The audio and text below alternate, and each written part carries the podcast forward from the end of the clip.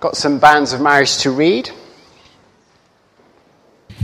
Hear the gospel of our Lord Jesus Christ according to Mark. Glory to you, O Lord. Uh, so, our reading is on page 1018. Um, it's at chapter 12, starting at verse 28. One of the teachers of the law came and heard them debating. Noticing that Jesus had given them a good answer, he asked them, Of all the commandments, which is the most important?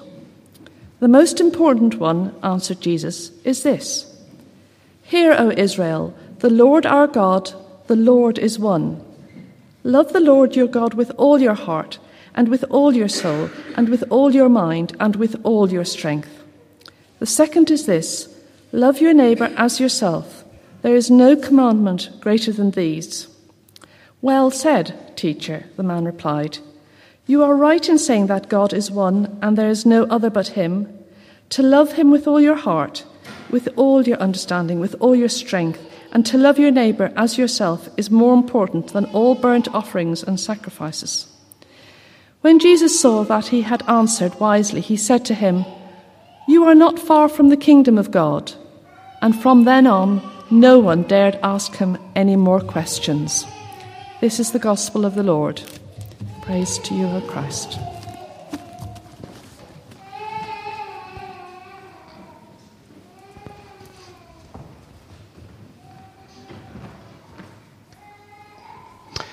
We're going to uh, consider what that might mean for us in a few moments. First, we're going to sing again if the band would like to come up. One of the teachers of the law asked him, Of all the commandments, which is the most important? The most important one answered Jesus is this Hear, O Israel, the Lord our God, the Lord is one. Love the Lord your God with all your heart and with all your soul and with all your mind and with all your strength. The second is this love your neighbor as yourself. There is no commandment greater than these. Love your neighbour as yourself. And of course, that begs the question, doesn't it? Well, who is my neighbour and what does it mean to love them? What does it look like uh, to love them? That was a question that Jesus was once um, asked. Someone literally said to him, Lord, good teacher, who is my neighbour? And Jesus, as he so often did, answered with a story. And it's a well known story. It's a story of the Good Samaritan. And of course, you know the story. There's a man walking from uh, Jerusalem to Jericho. He's set upon by robbers uh, along the way. He's uh, beaten up. He's stripped naked. Uh, he's knocked unconscious. And he's left by the side of the road. And several people walk past him uh, a Pharisee, a scribe, and then uh, finally a Samaritan person. The Samaritan stops, helps him, takes him to an inn, and looks after him. Who was the man's neighbor? Jesus asks. And of course, the answer is the Samaritan. It's the one who did the right thing. And that story would have had an extra resonance in Jesus' day. Because Jesus lived in a, in a society that was very conscious of uh, family ties. You knew who each other's children were. You knew who their grandparents were. People lived in the same towns and villages for generations. You belonged to a family and then that family group, they would belong to a clan, a group of families, perhaps who lived in the same area. And then the clan would belong to a larger uh, tribe, in the case of Israel, to the tribes of uh, uh, Judah and Benjamin and uh, the other uh, tribes. And then they would belong to a nation, the nation of Israel. And it was very clear who your neighbor was. They were part of your family, they were part of your clan. They were perhaps part of your tribe. And you would have very clear uh, moral obligations and moral duties uh, towards them. And if anybody was found in need, if anybody was uh, destitute, if anybody was uh, without means, the first question that would be asked would be well, who is their neighbor? Who is their clan? Who is of their tribe? Where are their family? It's their duty to provide for them. And of course, if a man is unconscious on the side of the road, he can't say who his tribe is. He can't say who his clan is. If he's been stripped of his clothes, there's no way of uh, telling which nation he belongs to. If he can't speak, there's no accent to give away which region he's from. Is he from the north and the tribes in the north, or is he from the south and the tribes in the south? We can't tell by his clothes, we can't hear from his accent, he can't tell us uh, which tribe he is from. We don't know who his neighbour is. And so we don't know who has the moral obligation to care for him. So Jesus tells the story of the one who did something, the one who saw a need and acted. And Jesus says, This one is the good neighbor. From a Christian perspective, the world is my neighbor. From a Christian perspective, the person in need is the one who has a, a, a, a cause that I have a moral obligation uh, to seek to address more than once somebody has said to me, Yeah, I know, Vicar, but it says in the Bible, charity begins at home. And I say, Really? I've never read that. Where does it say that? At which point there's normally an embarrassed cough and a bit few scratching of heads. Who is my neighbour? The answer Jesus would give well, who is in need? And how can I love them? What does a Christian view of love look like? What does it mean to love uh, your neighbour?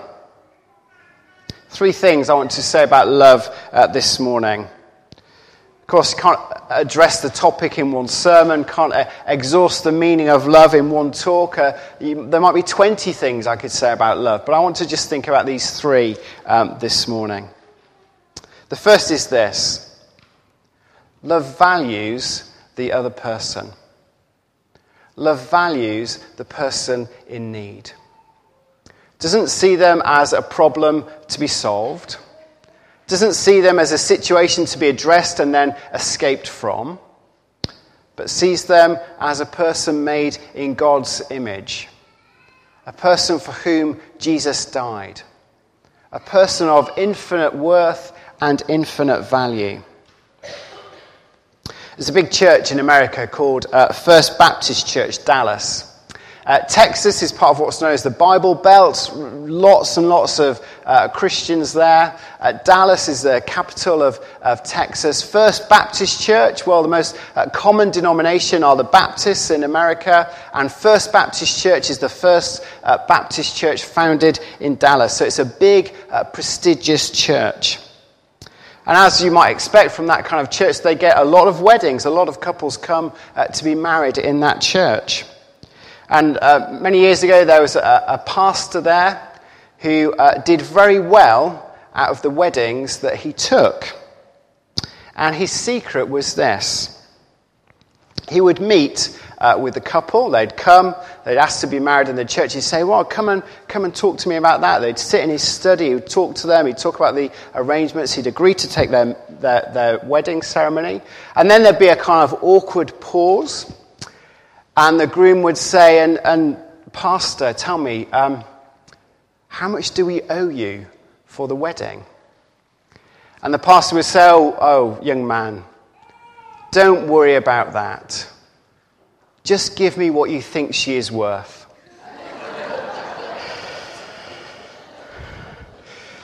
and uh, the young man would look at his bride, who was beaming, and he would take a deep breath and he would write a check.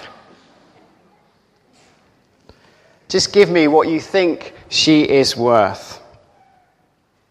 How much does God think we are worth?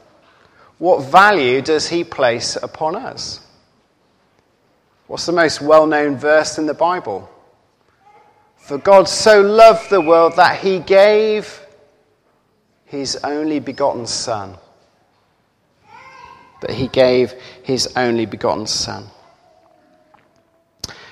As you know, I used to uh, live in the Philippines, lived there for three and a half, four years, and uh, we worked in a very, very poor village a village I would go to every week, several times uh, a, a, week, and uh, would lead services there, would help people there, would be involved in, in the life of the village. It was incredibly poor.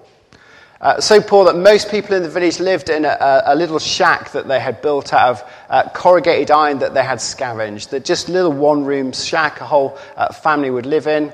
There was no uh, floor, it would just be uh, mud. People would sleep on, uh, in hammocks that they would hang so they weren't lying on the, the dirty, poor, dirty floor. Um, some of the children were schooled, some of the children um, weren't schooled.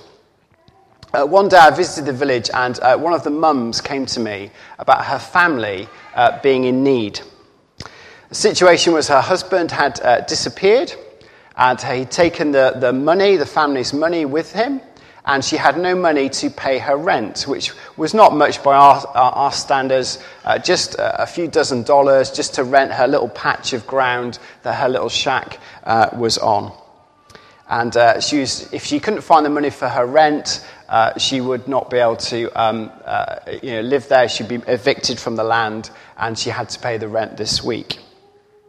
And I knew that in my back pocket I had enough money uh, to cover her rent and, and more plus. So, of course, I gave her what I had, uh, wished her well, and, uh, and left. A week later, I returned uh, to the village, as I, as I did, saw her, and she was, she was beaming. And uh, they used to call me Father. A Catholic country used to call me uh, Father. They said, Father, Father, thank you so much for the money you gave me. I want you to show you what I've done with it. Look, come and see, look at this. And she took me to her little house, and her children were playing there, a little corrugated shack. And she proudly showed me what she'd done with her money. And she'd bought a digital camcorder. She'd gone to the local pawn shop. Uh, she'd handed over half of the money. They'd given her a little uh, digital camcorder. Uh, she'd taken her family to McDonald's. They'd all binged on fries and uh, uh, burgers. And she'd paid half of the rent that she was owed. And I was furious. I was absolutely furious. And I kind of said to myself, I'm never going to help you again. I gave you the money for the rent. I gave you more money for your family. You've wasted it on a digital camera. You don't have electricity. You can't even charge it. You don't have anything you can watch the movies on. It's ridiculous.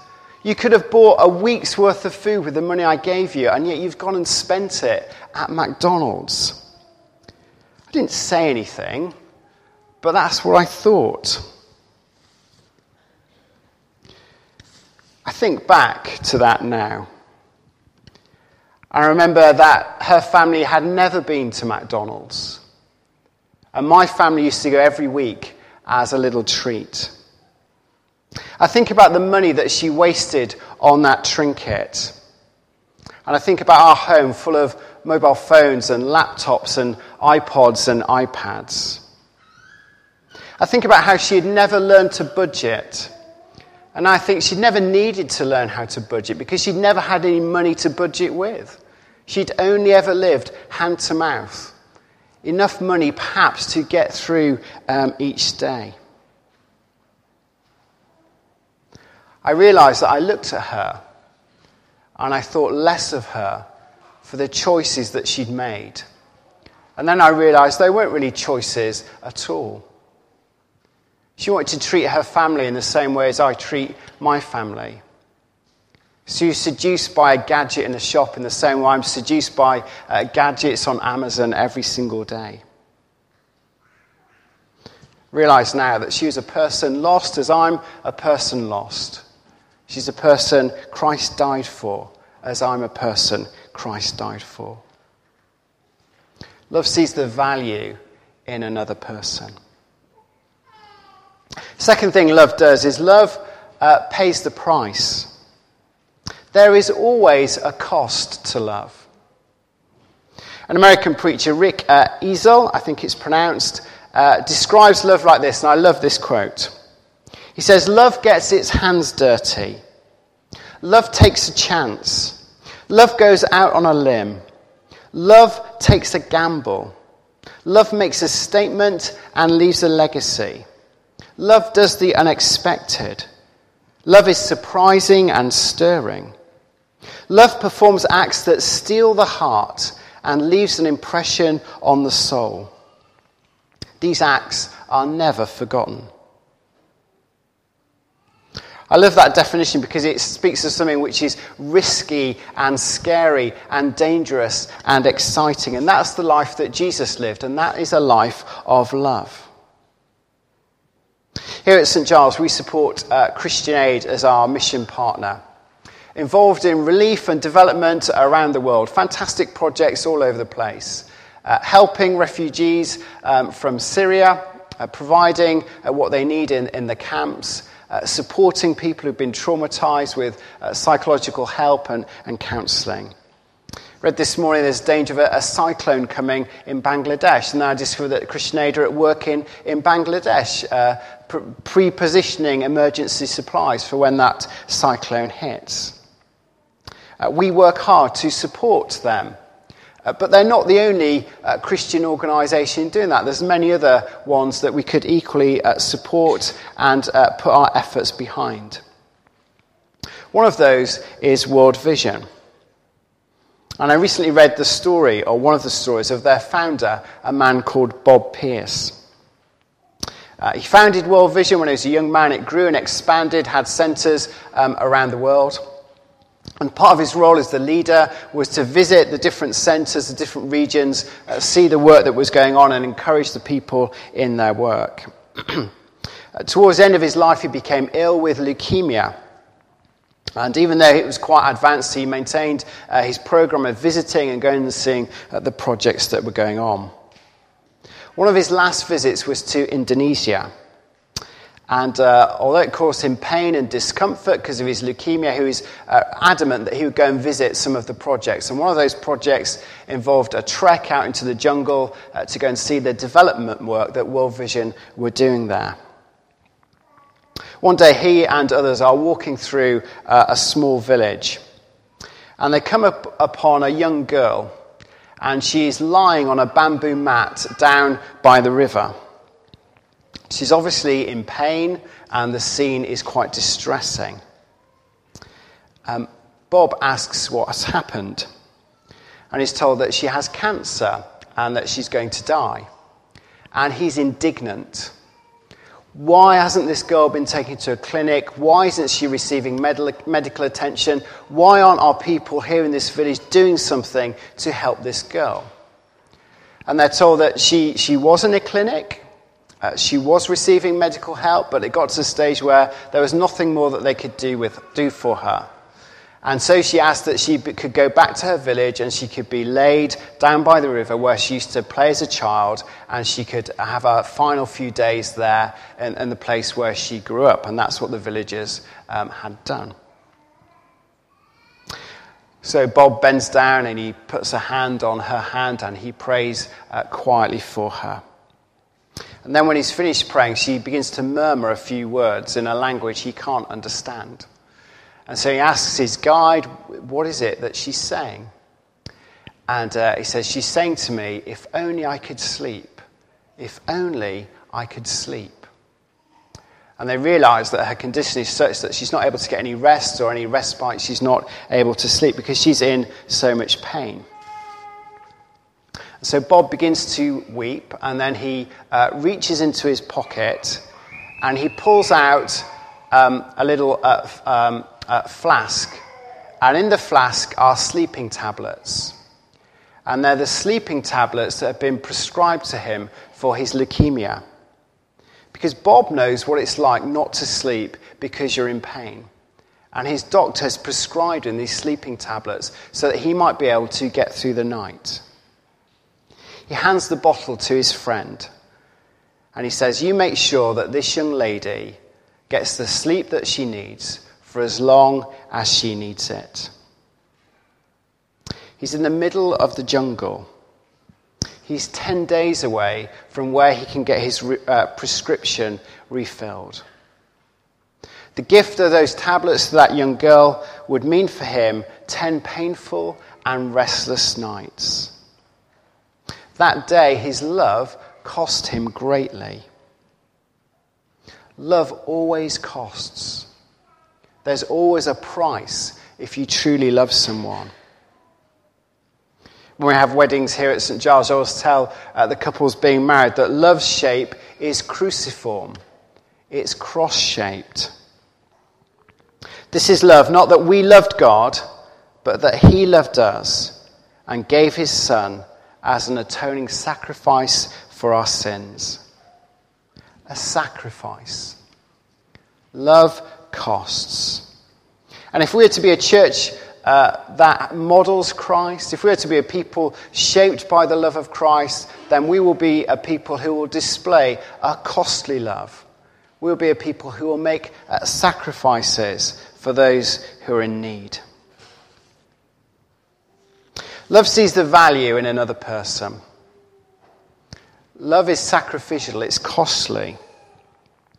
And finally, this um, love sometimes is about doing ordinary things in a different way. Love sometimes is about doing ordinary things in a different way.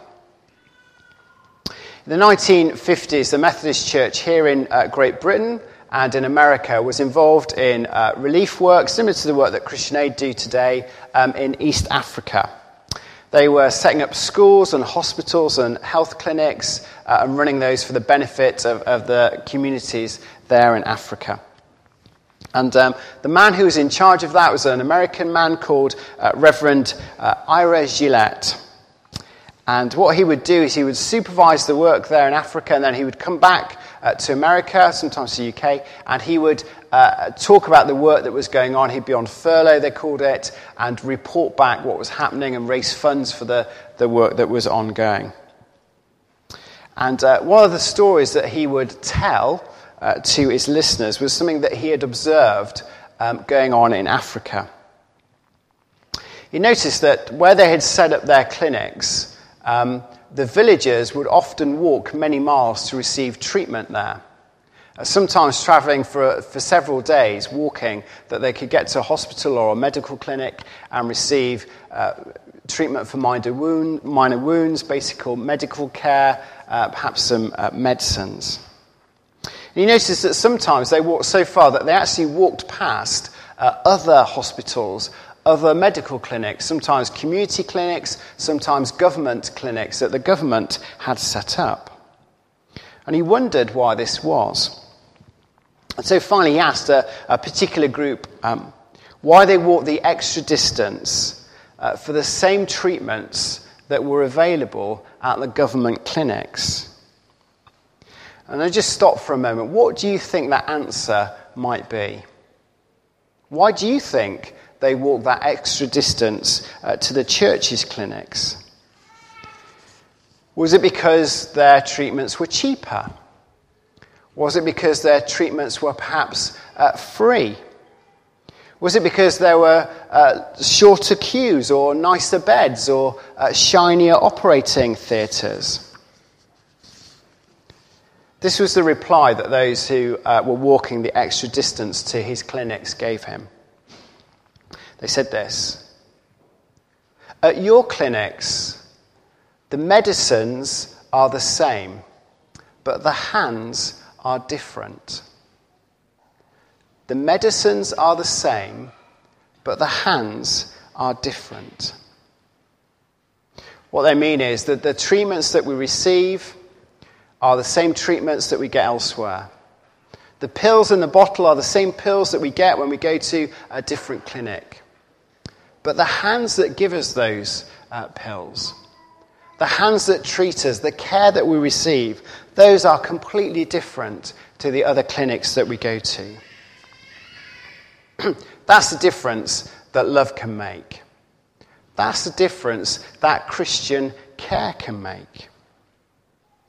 Here at St Giles, we've got lots of uh, medical professionals in the congregation. We've got anaesthetists, we've got GPs, we've got uh, managers, we've got people who work in emergency care. And I'm sure at different times, all of those folk think, well, am I in the right place? Is this what I should be doing? As a Christian, am I really making a difference? I'm doing the same operations, I'm giving the same treatment, I'm managing uh, the same budgets. Perhaps this could be a motto for you as a, as a Christian medical professional. The medicines may be the same, but the hands are different. Paul writes this in 2 Corinthians We, therefore, are Christ's ambassadors, as though God were making his appeal through us. What does an ambassador do? Well, he represents a king or a country. And that's what we do. We represent Christ and his kingdom. And sometimes that may be through doing really costly, uh, sacrificial things. But other times that will just be through doing ordinary things in a really different way. Our world has some big problems. Sometimes they seem like they are overwhelming problems. And we can't retreat from those as a church. Natural disasters, the refugee crisis, things going on in, in Syria and Iraq, they can overwhelm us. But supporting Christian aid is part of our response to those. That's part of the way we seek to love our neighbours in different communities around the world. But God has called us too to love our neighbours in our worlds, in our circle, in our clan, if you like, or our tribe, in our workplace, in our school, in our college. He's called us to see value in them, perhaps a value that they don't even see in themselves. He's called us to model a costly, uh, sacrificial love. And he's called us to do ordinary things in a different way. That is a huge, huge challenge. And humanly speaking, that would be impossible. That would be more than we could bear, more than we uh, could cope with. But we don't have to do this humanly. We don't have to do this in our own strength. We don't have to do this on our own.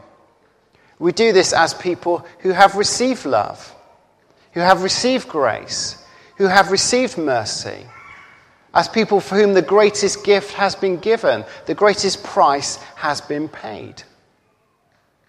We give because we're people who have received so much. We give because we have been gifted with an overwhelming love. We extend grace and mercy to others because we've been the recipients of grace and mercy. Take my yoke upon you and learn from me, for my yoke is easy. Let's pray. Heavenly Father, we pray that we would learn from Jesus, not just learn about Jesus. And Lord, we pray that you give us a fresh vision, a fresh vision of your love for us, a fresh vision of the grace expended, extended to us in Jesus, that we might be people who have received your love and in turn give that love away. Heavenly Father, we can't give what we do not have. And we see the needs around us and we long to be generous and open hearted. We long to be those who give ourselves away.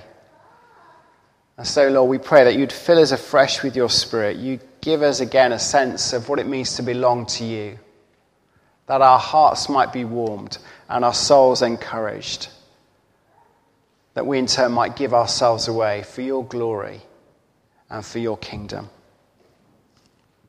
In Jesus' name we pray. Amen. Band are going to come back up. I'm going to have a extended uh, time of worship now, a couple more songs that we're going to sing. And um, as we sing these songs, there's opportunity um, to pray. If you, as we're singing, if you feel you just want to sit down and just pray on your own, you're welcome to do that. If you'd like to pray with others, we've got some, uh, the prayer ministry team will be in the Lady Chapel. They'll gladly uh, pray for you. Or perhaps there's a need that you've seen, uh, somebody else, uh, one of your neighbours, if you like, who has a particular need that you can see there's something there, but you don't know how it could be addressed or where to start. And you'd just like someone uh, to pray for that situ- situation with you or for you or for the person in need. And our team will gladly do that. So we stand and we sing. And uh, as we do that, the prayer ministry will go on in the Lady Chapel. Let's stand.